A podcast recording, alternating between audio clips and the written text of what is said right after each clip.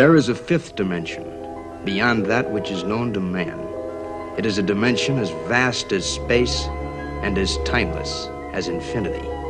It is the middle ground between light and shadow, between science and superstition, and it lies between the pit of man's fears and the summit of his knowledge. This is the dimension of imagination. It is an area which we call the Twilight Zone. Like to start tonight's Twilight Zone podcast by just reading a couple of quotes uh, from Rod Serling. Now, these aren't particularly connected to the episode that we'll be discussing tonight, Walking Distance, but when I was doing my research for this one, I just came across these quotes and they just really stood out to me. You know, considering they were made 50 years ago, they still seem to be really relevant today. Which I guess is quite typical of the Twilight Zone anyway. You know, the messages within the episodes pretty much still stand up today too. I guess that's why we're still here talking about it. But these quotes were more about the business side of things, the struggle that Rod Serling was having at the time with getting the show made, getting the show out there, that kind of thing. And I'm taking these from a book called Unlocking the Door to a Television Classic by Martin Grams Jr. And first quote's from a 1959 issue of TV Guide, um, which featured a two page article written by Rod Serling explaining why he made the series, The Twilight Zone. And he said, When Gunsmoke corrals an audience, the next season will see a herd of imitators varying in title and star, but painfully similar. Peter Gunn goes off on a caper, and the next season, 14 other actors take out private eye licenses, and the television audience is exposed to a diet of sameness that makes dial switching superfluous. The exciting thing about our medium is its potential, the fact that it doesn't have to be imitative. The horizons of what it can do and where it can go stretch out beyond vision. What it can produce in terms of novelty and ingenuity has barely been scratched. This is a medium that can spread out experimentally to whole new concepts, and that's what we're trying to do with the Twilight Zone. We want to tell stories that are different. We want to prove that television, even in its half hour form, can be both commercial and worthwhile. At the same time, perhaps only as a side effect, a point can be made that the fresh and the untried can carry more infinite appeal than a palpable imitation of the already proved. So it just really struck me how uh, how relevant that still is because it's it's a topic that's always coming up, you know, on the internet these days. The a lack of originality and so on, and the, the struggle of new ideas to get through. So, even then, the TV shows were all about the business, and despite what a great show The Twilight Zone was, it wasn't safe, it was often in danger of being cancelled. Now, in the November 29th issue of the radio television curriculum of San Jose State College in 1959, their columnist Clarence E. Flick commented, Already the soothsayers in this screwball business are laying wreaths on Rod's show. It's too far out, says one. It's a think show, and viewers don't want to think, says another. And I think Serling agreed with the sentiment to a degree. He said it's true. The Twilight Zone is a think show. You can't afford to miss a line of dialogue without maybe losing the plot. But is this a crime? 90% of TV talks down to the audience. I'm just trying to get TV to take off those trench coats and get the shooter half of those horses. Twilight Zone isn't attempting to uplift or enlighten the viewers, but simply entertain them in a different manner. Hmm, that's a difficult one. The Twilight Zone isn't aiming to uplift or enlighten. That one I'm not too sure about. I mean, many of the shows were uplifting, including Walking Distance, the show we'll be discussing tonight, and enlightening. Yeah, there are plenty of those, I think, too. I guess maybe at the time, Serling was still trying to play it a little smart, not wanting to make the show sound too much like hard work to those people, uh, those naysayers, I guess. So, although the ratings weren't perhaps as high as Rod Serling would have liked, he was still connecting with people. There was a core group of people who were still glad of something different on television.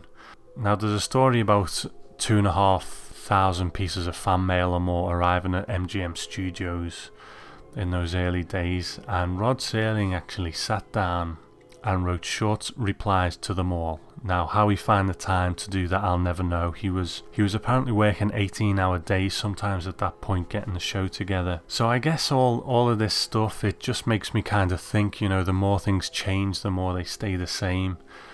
And in a piece of correspondence with a guy called Nelson Bond, who had submitted some short stories to Serling, Serling had this to say to him. He said, As to future plans, at this moment they're very iffy. The show seems to have captured a rather large coterie of very loyal and enthusiastic supporters, but to date, the numbers in this group do not constitute success as it's understood in television jargon.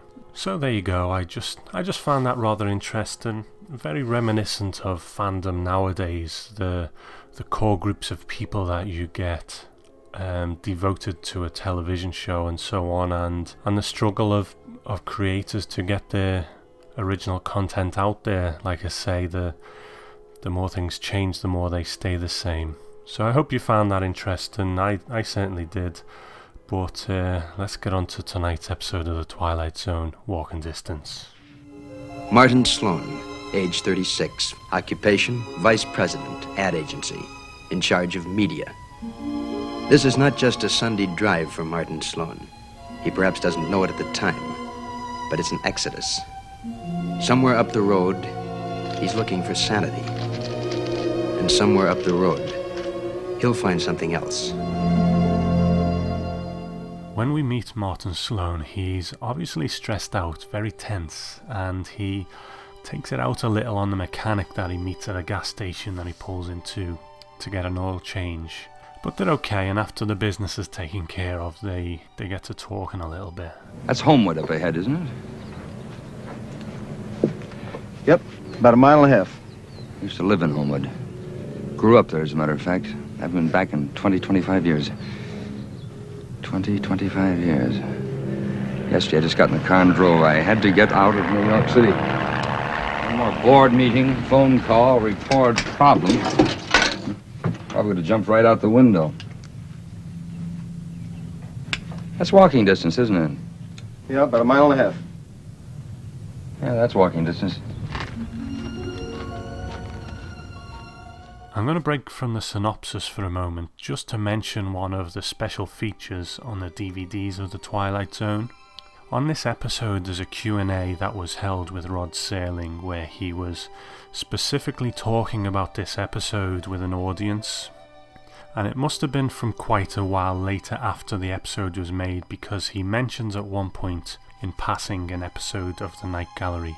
I think it was they're tearing down Tim Riley's bar, uh, which I'm sure Chris will be covering over there in the Night Gallery podcast.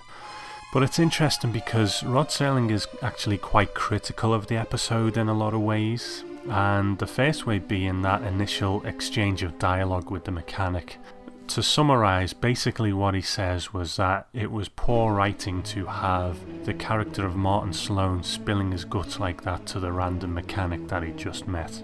He said that men tend to internalise their discontent rather than let it all out, especially to some random stranger at a gas station.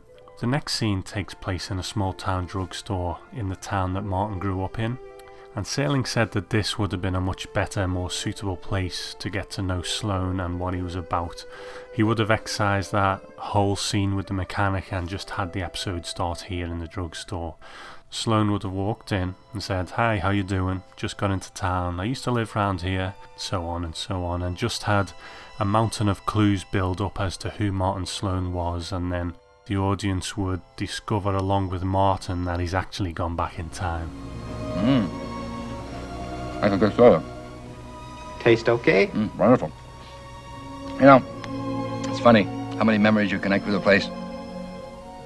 I always thought if I ever came back here, everything will be all changed. You know, nothing recognizable. Dead. It's just as if, as if I left yesterday. Just as if I'd been away overnight. I almost expect Mr. Wilson to be in the stockroom sleeping just like he always did before he died. It's one of the memories I have.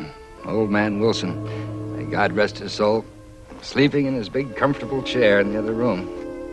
Well, here you are. Thanks a lot. So I guess this is where we as the audience do get the revelation that at the end of the scene, Martin has actually gone back in time. But again, Rod Serling is still very critical of this scene too. His his criticism is that you'll notice Martin is saying things like, "Oh, I remember the old man Wilson before he died. Uh, he used to always sleep out the back there, and so on." But the guy behind the counter doesn't say, "Hey, wait a minute, Mr. Wilson isn't dead. He's out, you know, he's out the back asleep." So it seems that everyone in town is just there to facilitate Martin Sloan's story rather than actually being living, breathing characters in their own right. Now, Martin Sloan was played by a guy named Gig Young, and I like his performance in this scene. You can see that, to a degree, the weight has been lifted from his shoulders when he gets into town and starts to see the, the things that he remembers from a kid, like the ice cream soda that he orders from, uh, from the guy behind the counter. So he's really getting that effect that he hoped coming back home would uh, would give him. So Martin wanders into town and he encounters a small boy who I think is actually played by Ron Howard, who'd obviously go on to Happy Days and directing several films. And if that's not him, which I think it is, he's definitely one of the kids in the episode somewhere anyway. Now, at one point, Martin is speaking to one of the people in the neighbourhood and he's telling her how he carved his name on the bandstand in the park when he was 11 years old. And as he looks across, there's a boy there, about 11 years old, carving his name in the bandstand. So Martin doesn't actually know yet that he's gone back in time, but he goes over to talk to this kid and he and it's at this point that the penny drops and he realizes that this boy is actually him and he has actually gone back in time. So he does what I guess was inevitable at this point. He goes to his parents' house and there they are, his mother and father, and in this scene, Serling wrote that they would appear behind screen, a screen door so that they'd be partially obscured and it would give them a more kind of ghostly, ethereal quality. And I think it works, it's quite a haunting scene, very effective. But all of a sudden it shifts and it takes a turn for the worse when Martin tries to convince his parents who he actually is, that I'm the grown up version of your son. So obviously they think he's insane. A man can think a lot of thoughts and walk a lot of pavements between afternoon and night. And to a man like Martin Sloan, to whom memory has suddenly become reality, a resolve can come just as clearly and inexorably as stars in a summer night. Martin Sloan is now back in time. And his resolve is to put in a claim to the past. Strangely for the Twilight Zone, there is that little piece of middle narration by Rod Serling. I don't actually recall whether this ever happens again. It, it doesn't as far as I can remember, but I could be wrong on that. But it did surprise me because although the show does have an opening and closing narration, it's not a narrated show. So again in that Q&A, Serling freely admits that it's there to hide weaknesses in the narrative. And another weakness that he perceives is putting Martin's parents in the story too early because in his words, how could a man really function after seeing his parents who've been long dead for years again like that? You just couldn't do it, you'd be a mess. I guess let's put Rod Serling's perceived weaknesses of the show aside for now and um, and see what happens next. There is a second meeting with his mother and father, which again doesn't go well, and he tries to tell them that he belongs here, that, you know, this is where he grew up, he should be here. And again, they think he's sick, they, they think he's insane, but at this point, he hears the music from the merry-go-round that he remembers from when he was a boy, and suddenly he gets it into his head that he needs to speak to his younger self again. So he runs off to the merry-go-round in the centre of town. Now, I don't know about you, but if a madman was saying my child's name and running off into the night to find them, I'd have tackled him to the floor there and then, but we'll let that go.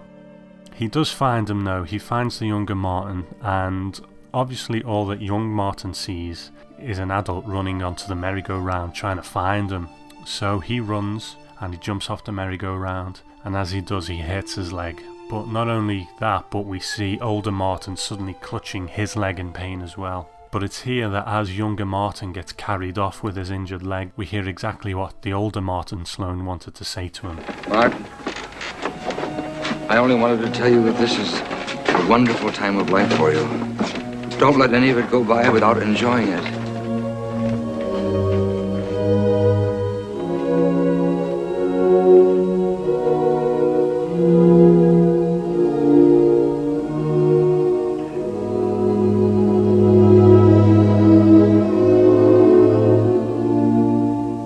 Any more merry-go-rounds. No more cotton candy.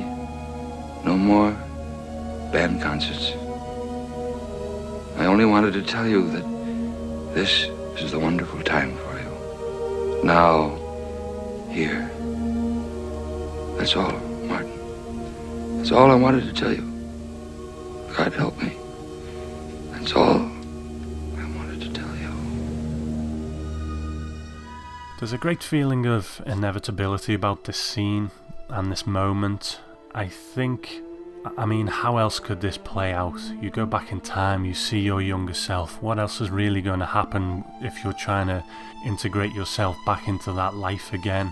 I mean, older Martin's presence here was just upsetting the balance. He was undoing the very thing that he treasured so much that the thing that he as an adult who was sick of living in the fast lane was trying to get back to. You know, his younger self was still obviously carefree, enjoying the merry-go-round, and all, all of a sudden he's having that peace shattered by his older self, and not only does he disrupt it, but he he gets physically injured, and it's an injury that actually lasts him the rest of his life, and it's something that he himself caused. So there's a little paradox there, I guess, a little Terminator-like paradox, but um, but while all this was going on, Martin's father had looked through the wallet that Martin had dropped earlier. He'd seen all of his identification, he'd seen all of the dates on his dollar bills, and now he knew that this actually was his son who had somehow come from the future. And thankfully, he still had one last piece of fatherly wisdom to give to him. Martin, Yes, Pop. you have to leave here. There's no room. There's no place. Do you understand that? I see that now, but I don't understand. Why not? I guess because we only get one chance. Maybe there's only one summer to every customer. That little boy, the one I know, the one who belongs here, this is his summer, just as it was yours once. Don't make him share it.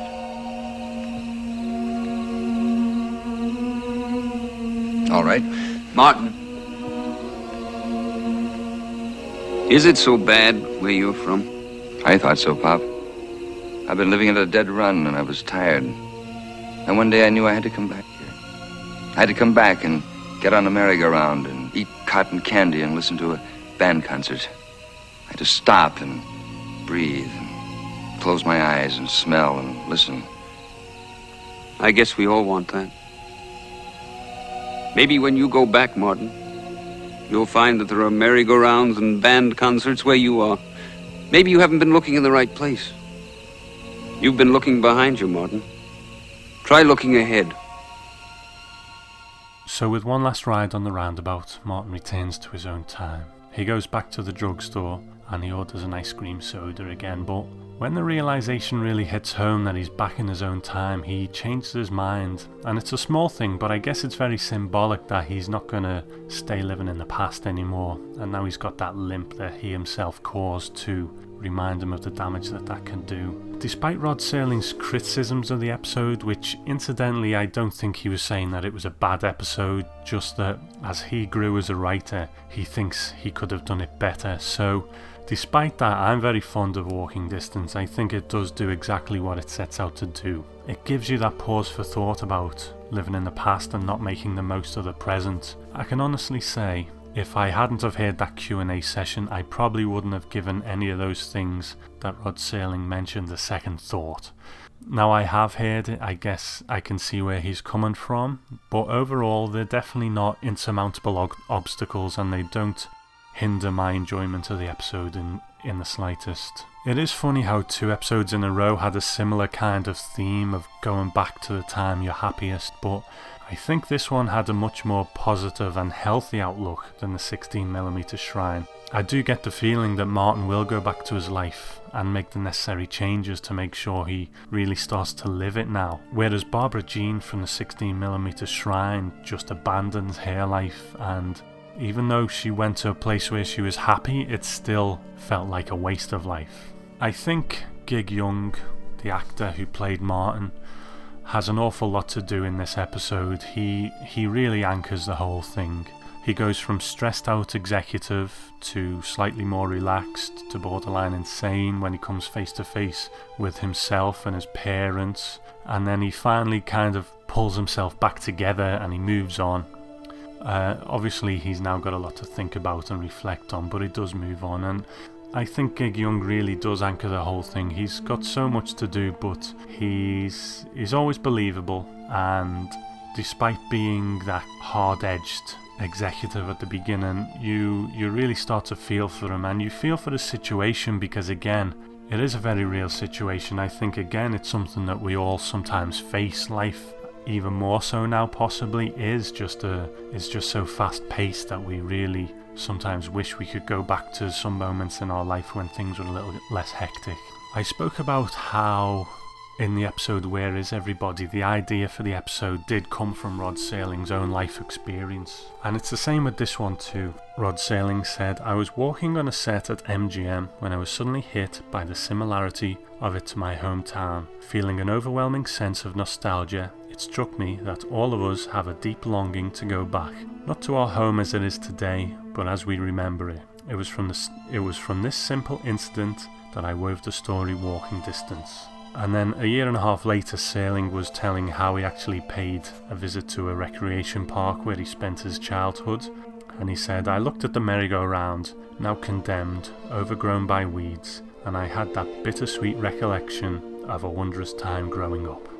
I must admit I haven't spent much time talking about the music in the Twilight Zone up until now, and there's a good friend of the show, Ben, who suggested doing a show dedicated to that and it wouldn't surprise me if this was one of the episodes that he was thinking about when he made that suggestion, because the score to this one is absolutely phenomenal. As well written or well acted or well shot as the episode is, I think the score just really raises the whole thing. It was written by Bernard Herrmann, who contributed quite a bit of music to The Twilight Zone and obviously many motion pictures as well, like Psycho. In this case, it's just a lovely piece, very melancholy, very easy to listen to on its own, and I think it's actually been released as part of a compilation CD of Twilight Zone music. Um, so look out for that, you might be able to get hold of it. Now, Rod Serling did have a slight disagreement with his producer Buck Houghton about how certain sections of the score should be used, but they settled in in a very gentlemanly fashion. But to keep the air clear with Bernard Herrmann, he wrote him a letter which said, This is a belated congratulatory tome to acknowledge what is one of the most beautiful music scores I have been privileged to hear. I'm referring to the background music to Walking Distance. If you can tell me how I can get this on a recording to keep, I'd much appreciate it. It is a lovely, sensitive, and most inspiring theme. Thank you for lending a great talent to our project. Bernard Herrmann wrote a letter back to Rod Serling that said, Writing music for walking distance afforded me a most stimulating and rewarding experience, for the nostalgia of the play lent itself most readily to music, and music is always able to communicate most expressively when it assumes an emotional role rather than, as is usual, a descriptive one. It's very rarely that one has an opportunity to write music of a lyric- lyrical temperament. There's one note to, to Rod Serling from from a gentleman called Henry von Maporgo of the Pacific Coast Club in Los Angeles that I think really encapsulates what a lot of us probably think about the Twilight Zone, especially the last couple of episodes. And it says the Ida Lupino piece on the aging star who refused to yield to time and projected her wishes, and the advertising executive who yearned to recapture his boyhood were just great. You seem to stir and stimulate something that is strange and deep and beautiful and profound in all of us, something that is marvellous and mysterious, and yet which we ordinary people cannot express. The magic of your great talent, Rod, articulate these feelings, making them seem understandable and enable us to better understand ourselves and our friends. Martin Sloan, age 36, vice president in charge of media. Successful in most things, but not in the one effort that all men try at some time in their lives trying to go home again. And also, like all men, perhaps there'll be an occasion, maybe a summer night sometime, when he'll look up from what he's doing and listen to the distant music of a calliope, and hear the voices and the laughter of the people and the places of his past. And perhaps across his mind there'll flit a little errant wish that a man might not have to become old, never outgrow the parks and the merry-go-rounds of his youth. And he'll smile then, too, because he'll know it is just an errant wish. Some wisp of memory, not too important, really. Some laughing ghosts that cross a man's mind, that are a part of the Twilight Zone. Just one note before I go. Like I mentioned earlier, a good friend of the show, Ben, uh, he's just had his first child, so best wishes to you and your wife and your new arrival. Come and check us out at the twilightzonepodcast.com and you can leave comments there on each show if you like. You can also download the podcast dedicated to the Night Gallery, one of Rod Serling's follow ups to the Twilight Zone, uh, and that's by Chris Brown, and he's doing great work over there, going from strength to strength, and I'm really enjoying it. So I do think you should check that out. If you'd like to get any words into the podcast, you want to send me any feedback that I can read out, or you want to comment on any upcoming episodes of the Twilight Zone, so I can slot that into those episodes, then you can email me at feedback at the twilightzonepodcast.com. And I hope you'll join me next time for the episode Escape Clause. Bye bye.